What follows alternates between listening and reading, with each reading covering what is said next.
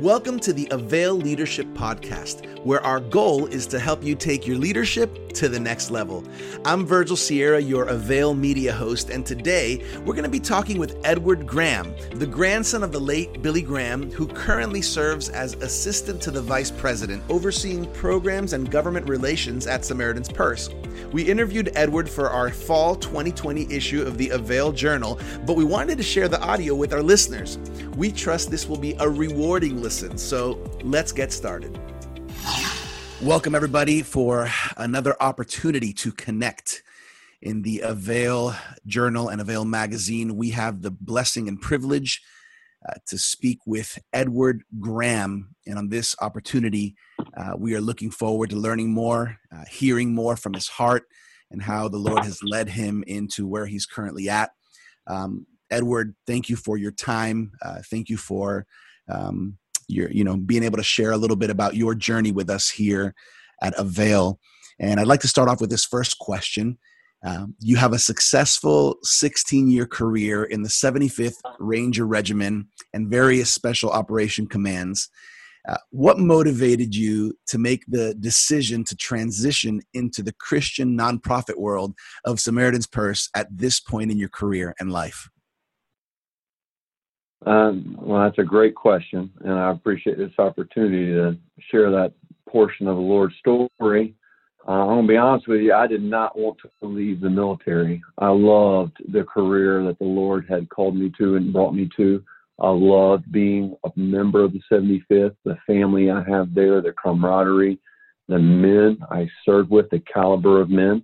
Um, it was an incredible place to be, and I had been having fun even with uh, the eight combat deployments and uh, and the tempo that we had there, I enjoyed it. And you know, I was a cadet at West Point. I was born on September 11th, 1979, but I was a cadet at West Point when the, the towers uh, were hit, when the Pentagon was hit, when the plane crashed in Pennsylvania. And all I ever wanted to do was to go out and be a tool and vessel that God used against evil. And I was, I was right at the forefront of that. I was in the unit that got to do something about it. Um, and, you know, as my career went on and I had opportunities to serve at higher levels, I wanted what was next. I wanted to, connect. but out of nowhere, and I think it was after my grandfather passed away, um, I was looking at my father. We were at the Rotunda in, in D.C., and we just had a service there with my grandfather's casket, and we went downstairs, and I watched the grandkids jumping on my dad, and I, dad just looked tired, and not just tired because his dad had passed. He looked tired because of, um, I think just years of service and maybe uncertainty of the unknown what was coming. But I thought to myself, maybe maybe I can do something to help him because year, years before that, I was actually up here in Alaska, and I was stuck in a plane with Dad, and I was member of the 75th. I was a battalion XO at that time. And dad had asked me, Edward, are you tired of combat and going over? And I said, no. And he goes, well, Edward, I could use your help at Samaritan's Purse. Would you be willing to come? And uh, I said, no, real quick, not without thinking. I just said, no, dad. Mm. And I got kind of quiet and staring at the window. And um, I realized that maybe it was a little hurtful. Plus, I was mad. I was like, Dad has me trapped here in a plane. It's not Dad's a pilot, so you know, he's, I'm flying up in the cockpit with him. I can't get anywhere. I can't escape him. And I just looked down and was like, Dad, I'll pray about it, but I don't feel called to come to Samaritan's Purse. And uh, but a few years later, after my grandfather passed, I was Dad never asked me again, um, but his proxies did. His uh, friends did, and board members approached me.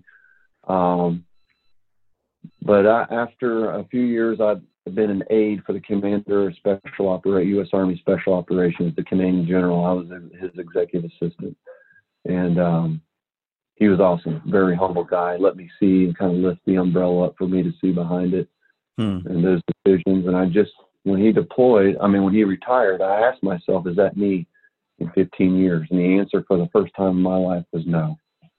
And I hmm. hurt and I struggle with that. So I uh, started praying, and I was God sent kind of my uh, equivalent of a godfather. His name is Dick Furman, Dr. Dick Furman. He's a board member and one of the original founders of World Medical Mission, the portion of Samaritan's Purse. He wanted to talk, and uh, he again floated the idea of me coming to Samaritan's Purse to help Dad in a transition plan. And uh, I, at the end of that meeting, I committed to come if something happened to Dad. And I realized that's not what I was supposed to commit to. Hmm. Um, I couldn't sleep. I was supposed to commit to more. And uh, I called Dad and was like, let's finish that Alaska conversation. And after talking, Dad was like, well, why don't you, um, why don't you wait till retirement? And that made my wife happy because she loved the Army. She's an Army brat. Her whole family was in special operations with me. And uh, she didn't want to leave. I still couldn't sleep. And my brother Roy, I was talking with him, he's, he works for the Billy Graham Association. And he told me, he goes, Ever the disciples left their nets in the water. And uh, they followed Jesus. And so I called dad and I was like, Dad, retirement will figure itself out. I'm coming. So I got out 16 years, four years shy of retirement. And mm-hmm. uh, doesn't mean I don't miss it. Uh, doesn't mean I don't love what I did, um, but I have no regrets. Um, but it, it still hurts. You know, I still look at my friends getting hurt overseas or guys still deploying because uh, we're one of the few units still going over there. And um, but I know where I'm supposed to be. So. Wow, that's great. Um, it, it, obviously, this was this was uh, a journey of years, right? This was not just hey, let me take a couple nights. this was a journey of of years, yeah. and and uh, and as you said, just a, yeah. not an easy decision. And you know, I think I think um, there's some people who maybe be able to relate to that, right? When you think you have a plan and you kind of feel like this is what I think it should be, but then just sometimes the Holy mm-hmm. Spirit just kind of impresses it on your heart. But like you said, I can't sleep. this is God's calling me to something more, right? Yeah. yeah. It's burning in you, and you uh, you're wrestling. I was wrestling with what I knew God was wanting, because what for, I knew God had placed me in the military. I knew yeah. that's where He wanted me. And then why would he take me right at right everything I've been working for, everything that I've been striving for? Is a God taking that away? And I realized, yeah, that's what I've been working for. But God had a different plan all along. And I never wanted to be a part of the ministry, to be honest, Samaritan's Purse. I just didn't want. I didn't. I didn't feel called to that. Um, and um, but just like that, God changes that and your desires of your heart and your passion. It doesn't mean my wife didn't start. We did it together we mm. made this decision together, but doesn't mean we were happy about it. Yeah. Um, we left a family and people we loved um, to come to Samaritan's Purse. And everyone probably like, oh, that's real hard, Edward. You know, you think I've had so many people come up to my wife and go, oh, you must be excited. He's no longer deploying or going over. And no, uh, yeah, wow. of course, I'm glad I can be around my kids maybe more. Um, but I'm still extremely busy. I'm still gone a lot. But mm. um, that's what we loved. And I was, I felt built for the military, my mindset, how I am. But I think God has used all that shape, prepare me. I don't know what's coming as Samaritan's I don't know out there.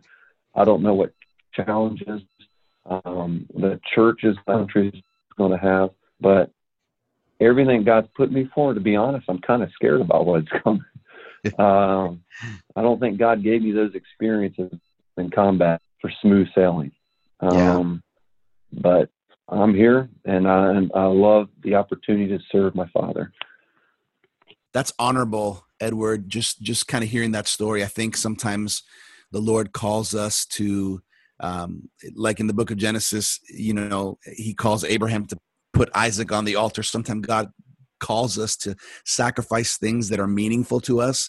We don't understand it in the moment, but uh, in the end, God is sovereign. And and um, I want to transition here. You know, this issue of Avail, we're focusing in on mental health. You served eight tours in Afghanistan and Iraq and other countries that are listed as classified. As you mentioned, you saw combat on the front lines. Coming home from what you've seen and adjusting to civilian and family life is full of all kinds of challenges. How have you managed to transition from the realities of war, where you saw death firsthand, to working at Samaritan's Purse, an organization that provides life saving help to those who are suffering? Yeah, the um, you know, I that's a great question. As I think over it, I'm looking over it. I never struggled with PTSD, and I believe PTSD to be very real. Um, but we hear a lot about it in the military and those who have served. You know, I, it's not like I was sitting there on a typewriter job, computer job. I was, you know, direct action my whole career, um, out pulling triggers with the guys, leading men that were the trigger pullers. And uh, mm. I saw things and I was a part of things that were horrible. Um, I lost men that I loved, guys that I just thought the world of, uh, friends. Um, but I didn't struggle with that. And I think the reason being, yes, I was raised in a strong Christian home, loving mm-hmm. parents. Um, but my dad and mother challenged me. They also set up the ability for me to fail. I learned that it's okay to fail. I learned to take risks as a kid. Um, I also learned I grew up hunting and I grew up in the outdoors. And, you know, at an early age, I saw, you know, death at least at my hands because I hunted. Um, so I think my body and my mind, and because of scripture and reading, I was prepared for it. But the most important thing I tell people is I learned at a young age we were never meant to be alone. We were not designed or created to be alone, nor have I ever been alone. God has been with me and walked with me. And those times that I thought I was, you know, Lord, where are you? Yeah, He was carrying me. But I learned a dirty word in the military. It's called surrender. We're we're told never to surrender, and that that's the opposite of what we're supposed to do. We're supposed to give that up and give it to the Lord, mm. and know that there's things bigger in life that we more than we could handle. We could never handle it if we were walking alone. Uh, the things we saw, the things we were part of, but I learned to surrender that and to give it to the Lord and, and to commit that to Him, put it at His feet, put it at the cross and say, Lord, I don't understand this, but I accept by faith that you're in charge and you're sovereign. And I'm going to keep walking. And that's what I did. I just kept walking. Um, whether it be on patrol, whether it be on the mission, nothing harder than when you watch uh, a body of one of your guys flying away, but you're still on mission he's been killed. He's flying back in a helicopter, but you still have a mission to do. You still have a target to go finish, and you still got to prosecute. Nothing worse when you're watching a, a guy that you've trained with and has worked under you for your get his leg blown off right in front of you. Mm-hmm. You bandage it up, you get them stable, you CASEVAC them, and then you continue mission. You still have bad guys to take care of. And uh, that's a mentality that some people maybe can't do a process but I don't care if it's through church ministry, being a pastor, whether it's just selling insurance, um, whether you're a car salesman.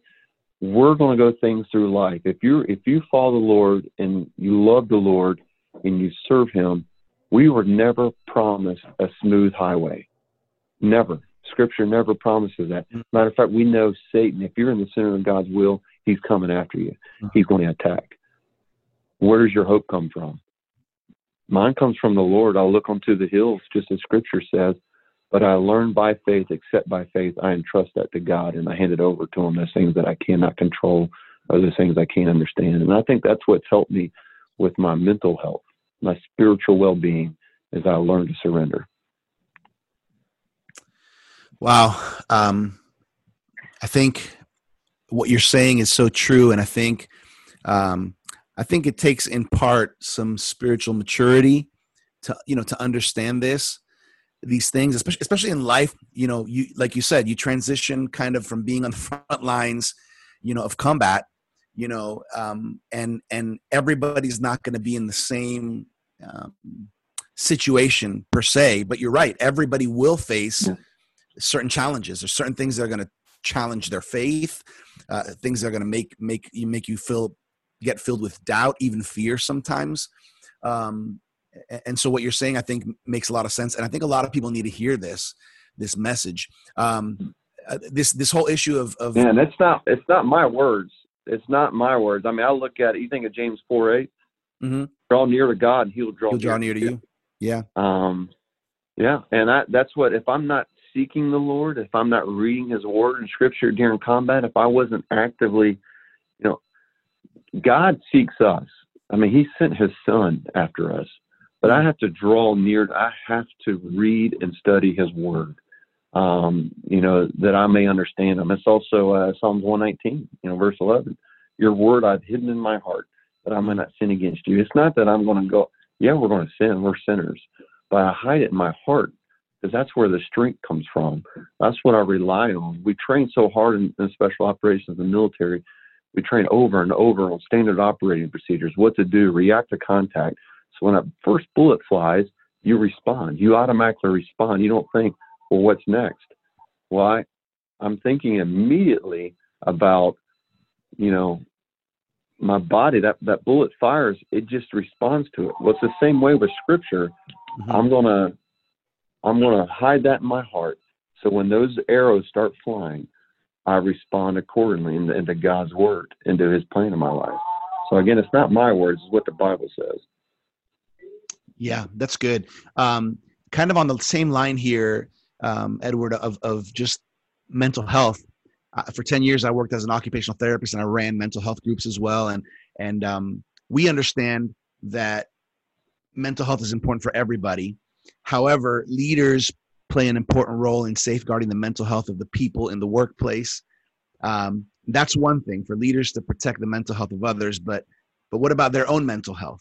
You know, because without good mental health, leaders can unknowingly negatively impact the people around them. You've already mentioned a few things, um, you know, like just reading God's word and holding on to that. Um, is there anything else that you do regularly to maintain your own mental health and your spiritual well-being uh, again, you mentioned you know reading the Word of God and hanging on to His promises. Is there anything else that's helped been helpful for you? No, I think the biggest thing too is in front of your your people that you lead. It's okay to be vulnerable, um, and you're vulnerable by being honest with them and being upfront. You know, my guys knew if I was uncomfortable or afraid, of, like, man, I don't want this. This part scares me, but we're going to do it, and this is how we're going to do it to, mitigate the risk. Um, but they should know, you know, that I'm willing to go with them and I'll lead them through the storm. But it doesn't mean I'm living a lie that I'm not mm-hmm. afraid or I'm, I'm not scared. But for my own thing as a leader, like you got to take time to step back. You got to take time to recover, and you got to be the first one that says, "I need help." And um, you know, mental health wise, I never have really got to the point where I need to say I need help. I need professional help. Mm-hmm. But I, you know, I led example by going to church, being close with the pastor, or being honest with the preacher and the pastor, or with the chaplain that I had in my unit. Um, you know, I, I prayed for good chaplains in my units, and for the most part, I always got some. And you empower them to go out to do their job. At Samaritan's Purse, we have a, we have a ministry care team, um, you know, a pastoral care team that go. We're not the church at Samaritan's Purse, and we always want our staff to be involved in a church, um, a church where they're choosing they feel called to, and and to go to their pastor and their elders uh, first. But we have the ability, especially for those serving overseas and in countries where they not might not be of a church, that they can rely on to fall back on, uh, to use them to to care for them in prayer. I'm a firm believer in the power of prayer. I would not be here today if we did not have yeah. prayer in our lives, the ability to communicate with our Lord Savior. Um, but that's what we have a, str- a strong prayer network at Samaritan's Purse for our staff here in the U.S., but especially those serving overseas, they have the ability to come back to. And as a leader, I I use that same. I want them to see me using that same network. That if I if we're going to provide that to them, we're using it as well. So I give up my family requests and my personal uh, desires or fears or concerns. I commit those so other people know this is what Edward's praying for. Uh, this is what Franklin's praying for. This is what's on his heart. And uh, we want that staff using that same network, that same prayer, um, you know, support for them. Because um, everything we do at Samaritan's Purse, we bathe in prayer. We commit it to the Lord. Again, it goes back to that surrendered piece.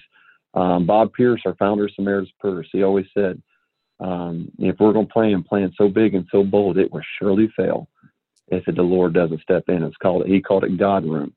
Um, so nothing. If if if we're starting off small and going in, well, you know, who's the glory and the credit going to go to? Well, it's easy for it to go to man when it's simple.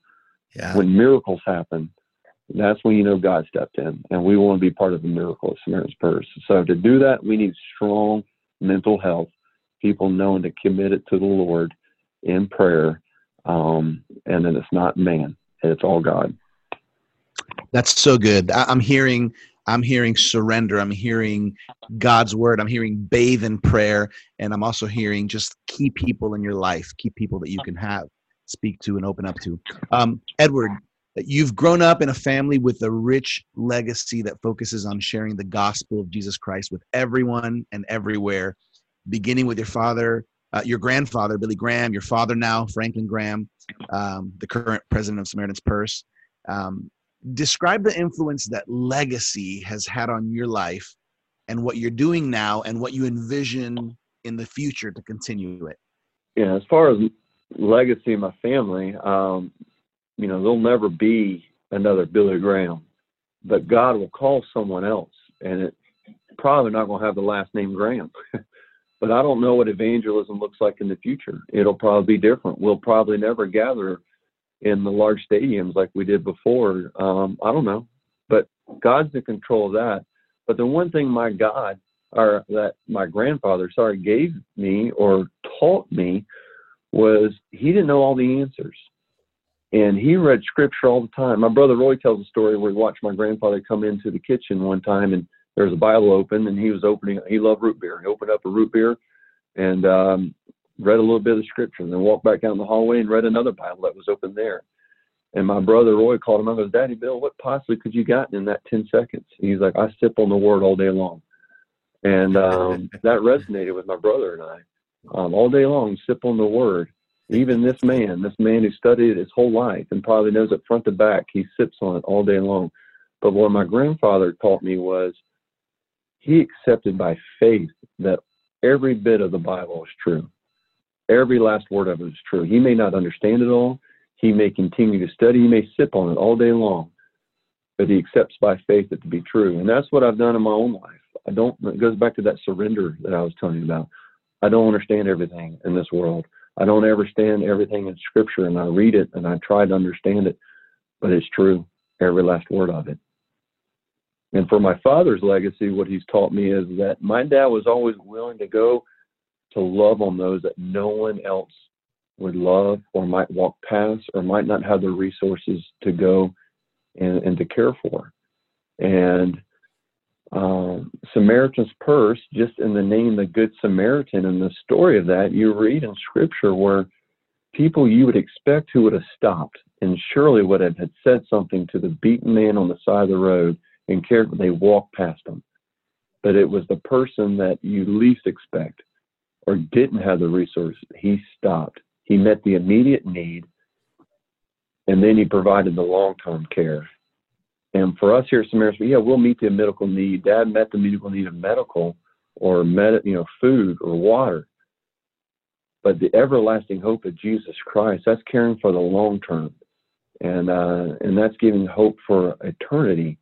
And that's the legacy my dad's given me. So I look at my father and my grandfather you know, and the, the different ways God has used them um, in the ministry and sharing gospel around the world. I don't know what has in store for me. Um, I'm just fortunate to be a part of it, and that God has called me that. I, um, you know, I'm not a preacher. I don't think I ever will be. Um, I don't have that type of education or study or background, and I don't feel comfortable in a pulpit. Um, but I feel comfortable in the same areas my dad did, and that's the gutters and the ditches of the world. Um, I'm willing and comfortable in places that others might not go. And I want to go around the world and to share the hope of Jesus Christ to people, all tongues and tribes. That's what excites me. I came to Samaritan's Purse because of the gospel. I want to share the gospel. I didn't come to Samaritan's Purse to do good works, to smile, uh, to have people smile, to pass out even gifts.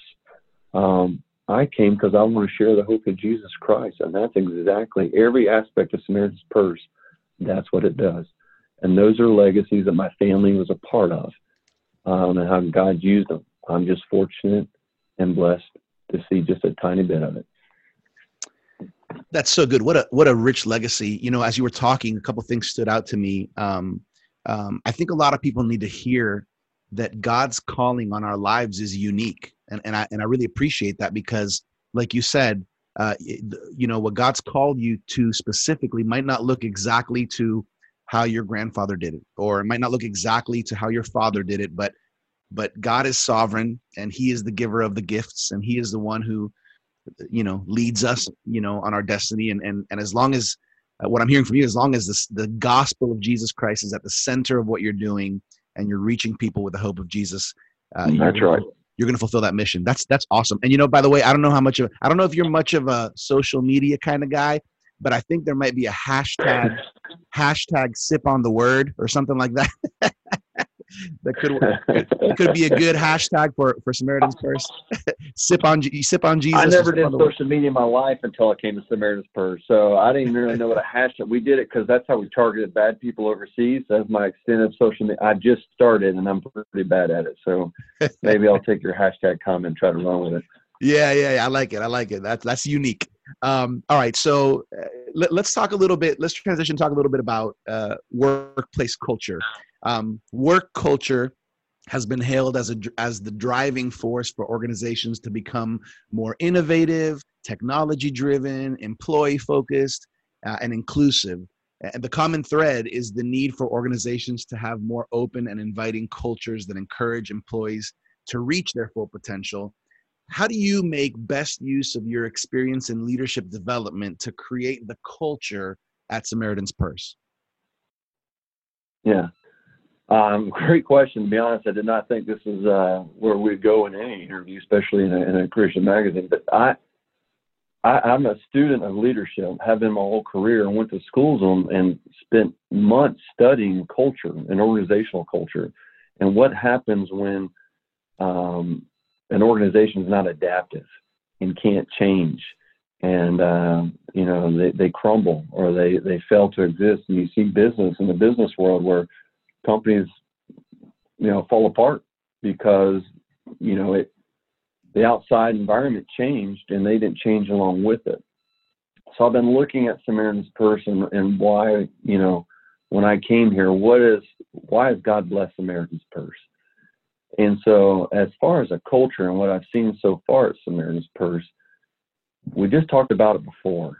It's about the gospel being front and center. Our foundation is is scripture based yeah. and what God has called the ministry to do. That part will never change. The, the, the gospel will be front and center in all that we do. I will go and I will be unashamed of the gospel. And if I ever am or ever compromise that, may God remove me and replace me with a leader uh, in Samaritan's Purse that will always hold true to that.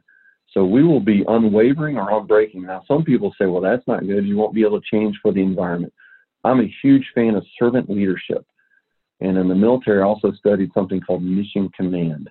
And mission command is all about giving a task and purpose, an end state, and by not telling the person how to do there or how to get there, you trust them. They've been put in a position of leadership because you trust them. People at Samaritan's Purse have my trust. And empower them to go out there and do it.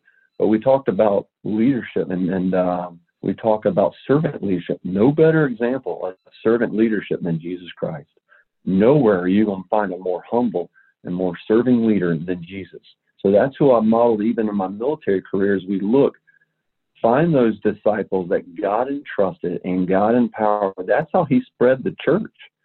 That's how that's how the church was born, as he empowered the disciples to go out and share the, the word, to share the story of Jesus Christ. He he told them, he commissioned them to go out and, and um, necessarily tell them how to do it. He gave them the Bible. You know, he gave them the word, and he, they gave us the Bible eventually.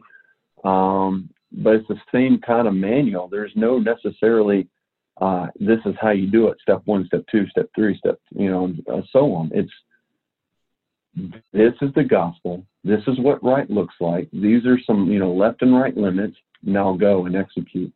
And that's what I want to do at Samaritan's Purse. And I'm all about technology. I'm not good at it, but I'm all about. It. I've seen what it can do in combat and how it empowers us. But I, I want to use technology. I want to be innovative. I want because technology is how you can spread the gospel. My grandfather used technology at the time with TV and radio way ahead of his time, and he used it to, to share the gospel around the world. My dad did that with internet evangelism. More people have heard uh, the name of Jesus Christ than my grandfather did through stadiums hmm. and then through TV, but through the internet and how dad used the internet. Now he's been using social media. Uh, Greta Van Susteren is actually the one that talked to dad about you're you're a fool for not using social media.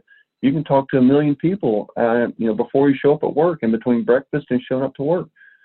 And dad thought she was crazy. Um, but that's technology. How do you how do you stay comfortable in that environment and use it uh, to share the gospel? There'll be I don't know what technology's down the road, um, but I don't want to miss it uh, or be afraid of it. Um, not not to use it. Um, but that's where I encourage our staff. There's I can tell you right now, I am not the smartest person at Samaritan's Purse. The reason I know that is because I was pretty near the bottom of my class at West Point. um, I know what I'm good at and I know what I'm really bad at. And Dad has surrounded himself with talent um, for areas where he is weak. That's what I will continue to do at Samaritan's. Go out and find talent, bring them in. Hey, I don't understand this part. What, what can you do for me? And we're doing that with aviation. We're doing that in IT. Edward, the world is full of ongoing disasters. Uh, it seems like there's a new crisis every day. Um, Samaritan's Purse goes to the difficult, remote places in the world, difficult to reach and remote places in the world, often uh, where it's not only difficult to work, but it's also dangerous. It's it's there's a danger factor. Um, how do you evaluate the service opportunities that arise? Uh, how do you balance the safety of your staff and volunteers and select the needs to which you and the Samaritan's Purse team respond to? Nah, that's a that's a good question uh, too. Um, there's parts of the world we'd love to serve in, um, and we can't wait to get there. But is it right to put our staff in those uh, conditions or those places? Dad always had a saying, even when I was a kid. Uh, I can remember him saying he would never send anybody anywhere where he wouldn't go himself. Well, as Dad's become more well known, um, that's kind of challenging to do. Um, Dad necessarily can't go to certain places uh, that his staff can. Um, but as Samaritan's Purse has grown over the years, we've had to adapt and change to the the climate, the security climate, especially with the rise of terrorism and militant Islam. That makes travel to certain places extremely difficult. Um, but we have created a strong security team um, that monitors uh, the situations around the world, um, gives our staff and our VPs recommendations. So, where Operation Christmas Child or where our international projects may serve, uh, especially in places in Africa or in the Middle East, um, they have, and that vice president of security is part of that decision making process about where we go. But at the end of the day, dad's the final voice. And if dad is comfortable and feels confident that we're able to go and share the gospel, um, or we have the ability to support the local church, whether it be an underground church even, dad will want to find a way. And then sometimes if we feel that just we will put U.S or Canadian or Australians or British or UK, wherever we have affiliate offices at risk by putting them in there, he will find another way, whether supporting a church partner uh, to get in there and to do the work. Because um, again, we're not going there just to, yes, we want to feed people. We want to meet that immediate need of those that are hungry and starving. But we want to do it and share the gospel, and we want to prop the church up and we want to be through the church because when we leave, Samaritan's Purse will leave. But the church is going to be there. Is it going to be more well placed, more well established, but also secure that we didn't put that church at risk, um, like a, a safety risk. Now, we want them to take risks. We want them to get outside their boundaries and expand the church, but they have to live there. And so we don't want to set them up for failure either.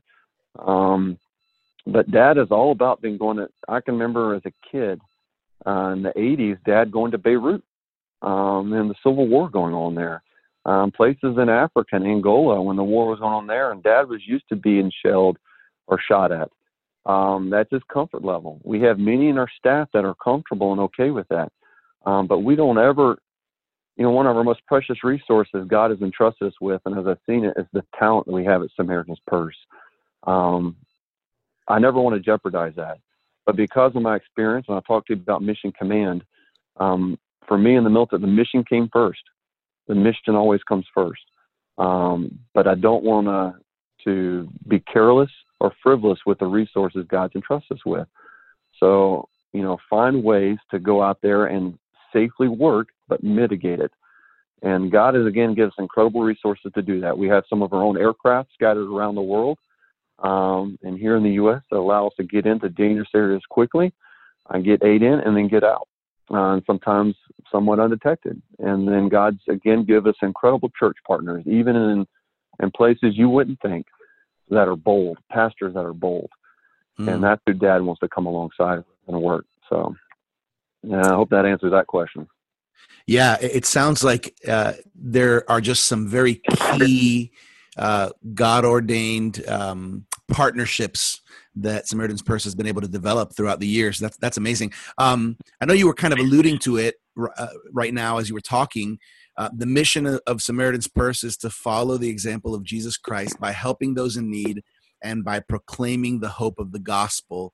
Um, you, you, alluded to it. You talked about a little bit as far as these uh, hostile countries where it's where it's maybe dangerous to to proclaim the gospel. Are, is there anything else that you guys um, consider or or do when you have those situations? Yeah, there's um, you know, there, there's certain countries we're working. I, I can't tell you because um, we don't want to put our partners there at risk.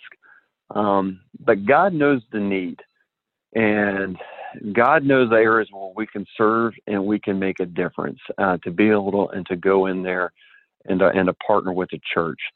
Um, so he he finds ways to get resources. Um, you know, we're in countries that even the American government, um, and trust me, from my former life, I know some areas where we are where we are. Um, God gives us the ability to get in. Um, where you know God's in charge and He's running this thing. Like, how in the world did you make that government connection, or how did um, you make that church connection behind a curtain, an iron curtain? Like, how did that happen? Well, that God made that happen. God allowed that happen. And examples go all the way back even to my grandfather when he went behind the, the, the Iron Curtain, the Iron Curtain of Russia, and had opportunities to speak in close countries.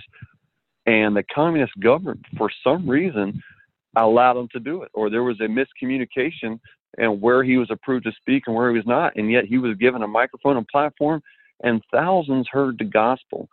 That's God in charge and allowing mm. things to happen. That's where you're praying, God, take me, I'll go wherever you sent, you had to be willing to go. And people always praise for open doors. Um, I've always kind of prayed different. Like, Lord, shut that door in my face because I want to be so aggressive. I'm going to try to kick that door down. I have to know it's painfully obvious. Like, nope. Oh, where do I go from here? Well, it's probably where I'm scared to go. That's why I came to Samaritan's Purse. I was comfortable in the army. Um, combat didn't didn't scare me. Serving in Samaritan's Purse scared me. Serving and ministering for my father scared me. That's where I'm going. I've always been that way. So here at Samaritan's Purse, personally, I'm going to look for those areas and opportunities that scare. Why are they? If they scare me, that means no one else is probably going. And those are the people that we're supposed to serve. That's where we're going to go because no one else is going there. And some people just don't have those resources. Like I said, God has entrusted us with cargo planes that allow us to get in a lot of these dangerous areas. Um, and uh, we've gotten partnerships over the years, even like with the Kurds in Iraq, since we had a hospital there. We were able to serve and treat little kids that were mangled by ISIS. Mm. And then our doctors walked one tent over, and under Kurdish guard were ISIS fighters in the next tent. And we went and treated the same fighters that just did that to that little girl, mm. that just blew up that little girl. Now you're loving and sharing the hope of Jesus Christ and they'd ask you, why are you there? And those are areas and countries that no one else gets to serve in. Wow. And we had those opportunities. So again, I think it's just God has given us a resource sometimes like a hospital or a clinic, and we don't know why we have it. And then you see that area of the world that you'd be scared to go to. God, we can't go there. Mm-hmm. And all of a sudden, God just starts putting and closing door like, we'll go here. And all of a sudden, we're like, well, we can't go there. I think God's pointing us here. And uh, so again, there's certain countries I just can't talk about, but Um, we're there. I promise wow. you, we're probably there. Um, and we're serving in a way that is able to amplify and share the gospel of Jesus Christ. That's so good. Thank you for sharing that, Edward. I think uh, it's so encouraging for us to hear the the true work and ministry uh, that Samaritan's Purse is doing in so many parts of the world that we can't even imagine. Um, as as we're kind of rounding up this this uh, conversation, you've been working for with Samaritan's Purse for a little over a year now. Can you describe a story maybe a story in which you've been involved that epitomizes the vision and values of Samaritan's Purse? Yeah. Um, it, this this story might surprise you because it's a recent one, and, and you know I moved. I just gotten back from uh, Africa, Bangladesh, and literally the like that week the country closes down and COVID hits, and we start looking the rises. And I learned something early on at West Point. I was a horrible student, math student, but I did take some engineering classes. I had the minor in it, but I appreciate a good bell curve and a graph, and I know what it means. And I'm looking at the numbers, and I'm looking at Italy, and I knew Italy was going to be the epicenter of the world. Hmm. And so I called Dad. Yeah, Dad was at a training event um, actually down in Georgia, and he was out of the office. But I've been on the phone talking with him, along with Kenny Isaacs, about where the epicenter in the world's going to be, and it's Italy. And Dad's like, "Well, that's a Western country with a modern health system. What good could our hospital possibly do there?" Wow.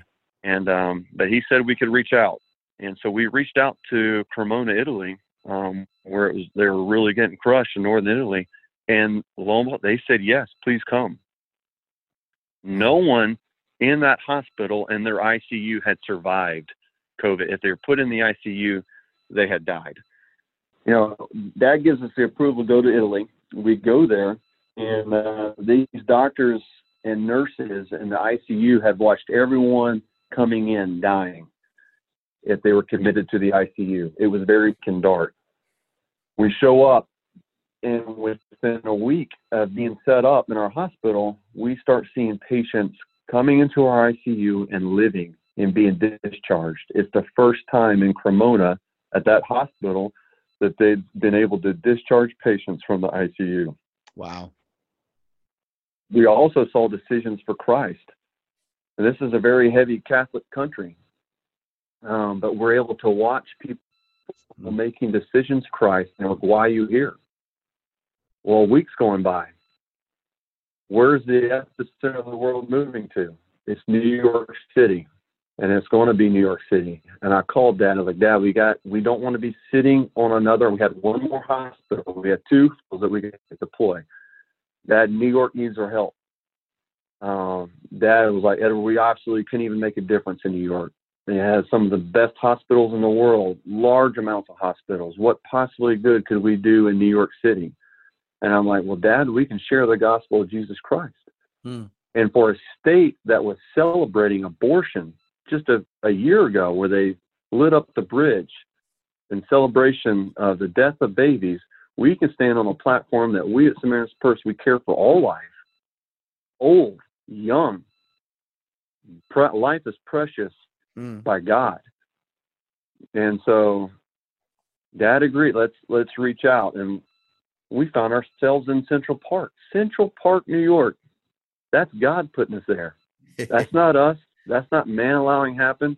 That's not dad wanting to go there. God put us in Central Park, New York to share the gospel of Jesus Christ. And we treated all patients, all ages, mm. all sex, all beliefs, sexual orientation.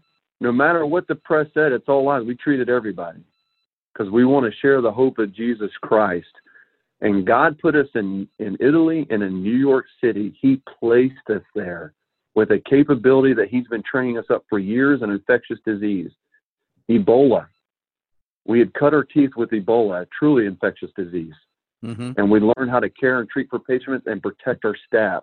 We were able to prevent staph infections of a crazy infectious disease of Ebola and, and now um, COVID because of what we learned. And God gave us these aircraft to be able to fly. Nothing was flying to Italy. Nothing. There's no way to get it over there. they shut Europe down. But because we had that aircraft, that cargo plane, we could get our own hospital there. This is years in the making of God has used other opportunities and other locations and other needs to shape that SP, even in Western countries with great medical care, could serve and be an instrument for the gospel. And that's a great example of how God has used Samaritan's Purse um, for us to be available when called and to go wherever He points us. And uh, all that is God ordained. Nothing my dad has ever done. Um, just God's entrusted us with a incredibly talented staff, partners, doctors, nurses that want to come alongside of us. That's a team God put together. No man could do that. And I love it. That's amazing. I love that story. I think it's a true testament to what the Lord um, has done, is doing, and will continue to do through Samaritan's Purse. Uh, can I just say, Edward, uh, on behalf of our Avail team, uh, we are so honored that you would take some time with us. We are so proud of what uh, you and the Samaritan's Purse uh, team is doing throughout the world. We're we're we're thankful to the Lord for, for, you and for the example. Thank you for living out the gospel. Thank you for leading well. Uh, thank you for caring for lives of people throughout the nations of this world.